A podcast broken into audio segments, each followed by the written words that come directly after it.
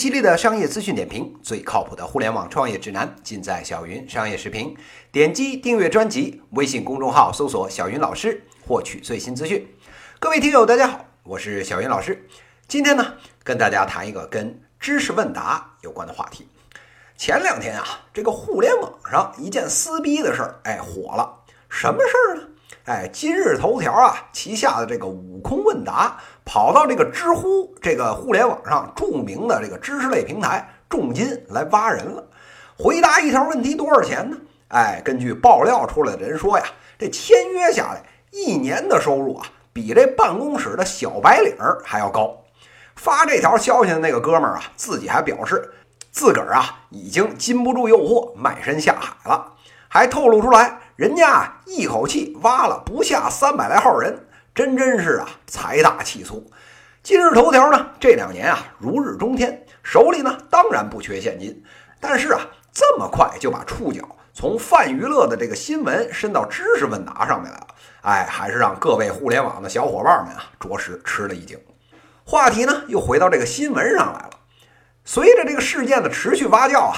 这个知乎和今日头条内容之争，引发了至少两派人互相啊吐唾沫星子。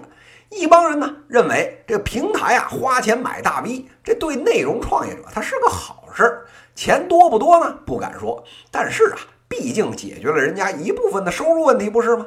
现在的内容创业者真的全靠这一项养活自己的，哎，那还真没几个。哎，别说靠这个回答问题财务自由了，就连这个菜市场自由，咱垫着脚尖都未必够。所以啊，别看这钱不是特多，那还是相当有吸引力的。但是啊，还有另一派人认为什么呢？今日头条这个平台啊，跟知乎那是一个天上一个地下。头条上面呢，垃圾信息成灾，您翻手机翻的手指头都快断了，都找不着啊一条看得入眼的新闻。根本啊没法为优质内容的创作者提供价值。这帮大 V 现在为了这几个臭钱，嫌贫爱富，哎，拍屁股就走，将来啊肯定是得不偿失。这话又说回来了，大 V 想走，真的全都是因为他们嫌贫爱富吗？小云老师啊，这里说句公道话，钱这个事情啊，咱们先放在一边。知乎呢，在对待这些知识作者，特别是头部的这些大 V 的时候啊，哎，做的也不算特别地道。旁的咱先不说啊，就拿这个知乎现在这个内容分发逻辑来看，哎，就跟神经病一样。哎，给您举个例子啊，比如有一个用户，哎，他关注了一个大 V，但是啊，他过一段时间他就发现，不是这个大 V 每一个回答他都看得见，为什么呢？哎，因为啊，知乎官方要帮您做这个决定，他发的东西跟您相不相关，要他们来判断您到底爱不爱看，最后啊，决定推不推给您。这智障一样的逻辑，一方面呢，用户觉得莫名其妙；一方面呢，大 V 气得跺脚骂娘，真不知道是哪个脑残的产品经理想出来的，活该留不住人。说到这儿啊，大家伙儿就想问了：那我想让一个大 V 在平台上长留下来，哎，那到底要靠什么呢？小魏老师这里啊，就跟您把这事儿啊掰扯掰扯清楚。其实呢，一个平台想要留人，一共啊就两件事。第一呢。就要求大 V 在您这个平台上面受粉丝爱戴和认可的程度比其他平台要高。第二呢，这个大 V 啊，在您这个平台上得到的收益，哎，要比其他平台上拿的要高。一共啊，就这两件事儿，再没有其他的。我们先看这第一条啊，大 V 啊，在这个平台上粉丝的爱戴和认可程度。那什么叫粉丝爱戴和认可呀？哎，这话说白了，第一点，您有多少粉丝啊？哎。这个年头啊，粉丝的数量就跟军功章似的，恨不得啊天天别在脸上。这同一个平台，我十万粉，哎，就完美的碾压你一万的；一万粉呢，就妥妥的干死那一千的。有粉丝就能横着走，就这么简单。这是其一。这其二啊，您发一条信息，有多少人给您点赞啊？哎，有多少人不嫌麻烦给您一个一个您敲字回复啊？那回复里面有多少人满脸兴奋的把您往天上捧啊？这些啊，您别看这帮大 V 啊，平时啊这人模狗样，看着挺正经的，这夜里啊，一个一个都趴在床上，拿着手机，一条一条的翻着看，流着哈喇子，一边呵呵乐，一边截个屏收藏。瞧见没有？这个粉丝的爱戴和认可呀，是一个大 V 看中这个平台最关键的要素之一。我们再来看这第二条啊，就是大 V 在这个平台上的收益。您再高的水平，再猛的技术，那也是要养家糊口，不是吗？最不济也要自己吃饱啊！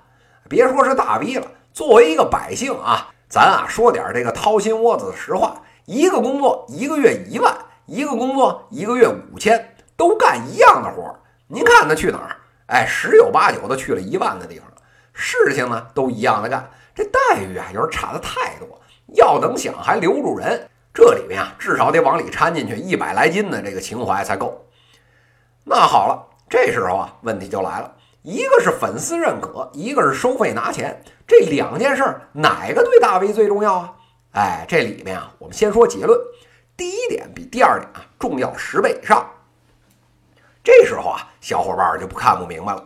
那第二条可是真金白银呐，您放着不要，您这不是孔夫子就是要成仙的节奏啊！哎，这大家别急，哎，这里面啊，我们要从这个知乎大 V 的身份开始说起了。我们先来看看啊，您今天是知乎的大 V 对吧？咱先假设啊，您是自个儿靠本事一步步爬上来的。好了，那您是怎么坐上今天这个地位的呀？哎，不用说，一定是啊，回答问题呢严谨准确，提供的内容呢丰富幽默，大家伙儿看了豁然开朗，给您拼命点赞呗。哎，好了，那我们就再问一句。那什么样的人能写出这样的文字啊？哎，那不用说，第一呢，您要啊这知识储备啊足够丰富，就算不是九八五二幺幺名校毕业的，那也得是在一个行业混了，少说也得十来年。这第二啊，您这文字功底得够，不然呢，写出东西来狗屁不通，精华思想表达不出来，引不起大家的兴趣。这第三啊，您得有这闲淡功夫，哎，愿意啊，平时紧张的工作之余，再花俩仨小时旁征博引，老老实实啊，在电脑前面敲字。明白了这三点啊，我就再往深里问一句：满足上面这三条的，您觉得是个什么样的人呢？浮现在您眼前呢，不用说，八成啊都是各个行业的精英翘楚，哎，各种的人才鬼才了。描述这帮人。一般啊，可以叫做所谓的高级知识分子。那高级知识分子有什么特点啊？哎，第一啊是自视清高，天天呢拿眼白看人，哎，自尊心啊那倍儿强。您要是胆敢公开瞧不起他们，他能喷死你。这第二啊，都是有点这个不为五斗米折腰的气概，要真理不要臭钱。这第三呢，虽然啊不一定特别富裕，但是啊管得起一家三口吃喝拉撒，在北京五环里面买个房，那还是不成问题的。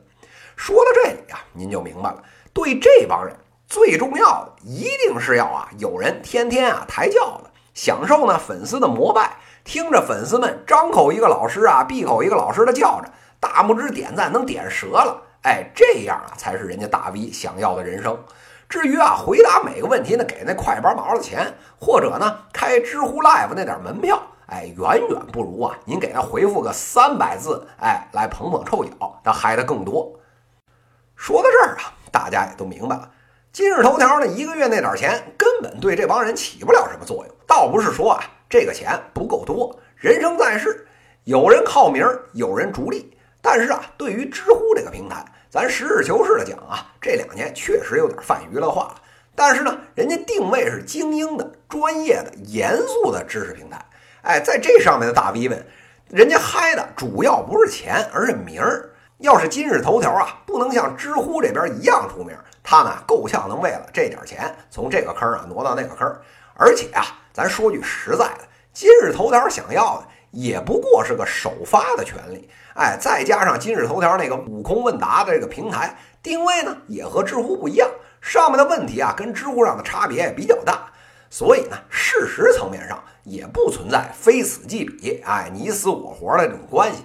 这件事情落到最后啊。估计只不过是给这些大 V 每个月多了点零花钱罢了，这样两头都不得罪。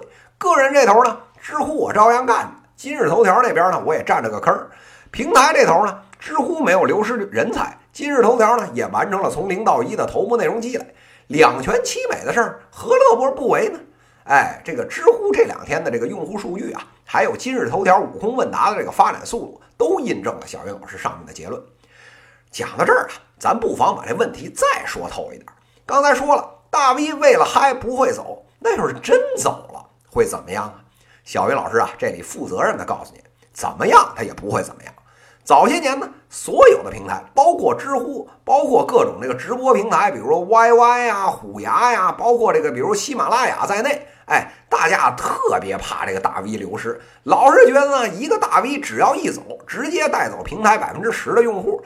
现在这用户就是白花花的银子呀，一方面投资你平台那些资本等着数这个数呢，另一方面呢。用户呢是平台的衣食父母啊，那打赏付费全指着这帮人呢。所以啊，前两年啊，这平台跟三孙子似的，在这些大 V 前面啊，全直不起腰来。每次续约的时候呢，都搞得跟丧权辱国、割地赔款一样，弄得啊这背后的老板打断牙往肚里吞。这一年来啊，发生了一个非常奇妙的变化，这事儿呢反过来了，大家开始发现啊，只要是你地位做的比较稳固了。比如是啊，行业的前一二名，再加上呢，你平台的定位非常明确了以后呢，就算是个把大 V 变脸走人，带走的用户啊，也不超过百分之二，影响啊非常有限。像知乎这种平台就更是这样了，又精英又专注。您打着灯笼外面学问一圈，那确实没有第二家目前能在这么多行业提供这么多专业和深度的知识的。再看用户这头，您老觉得用户哪儿回答的好去哪儿。哎，其实啊，用户一般懒得很。您这块专业的信息总体比较多，哎，我就啊肯定蹲在您这儿。您说第二家有没有更好的内容？哎，它兴许有，但是呢，它在广度方面没法跟现在这平台比。要是为了搜个个把信息，还专门下个 APP，这用户就得想想。瞧见没有？这个就是内容的马太效应。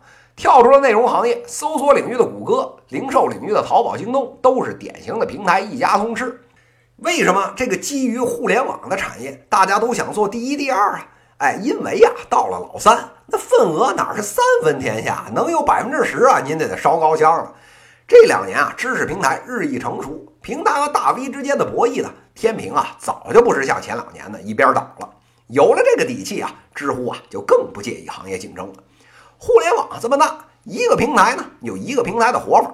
今天我们说的知乎，它要是啊。真的想要在这个专业问答的方面上面，哎，一条路呢走到黑，说一千道一万，哎，就是要让这帮啊知识的产生者，所谓的这帮高级知识分子们，能得到啊其他哪儿都得不到的认同感、荣誉感，充分的满足啊这帮人的虚荣心，持续刺激这帮大 V 的这个多巴胺的分泌，让他们天天嗨得起来，这个才是整个平台产品设计和运营的核心所在。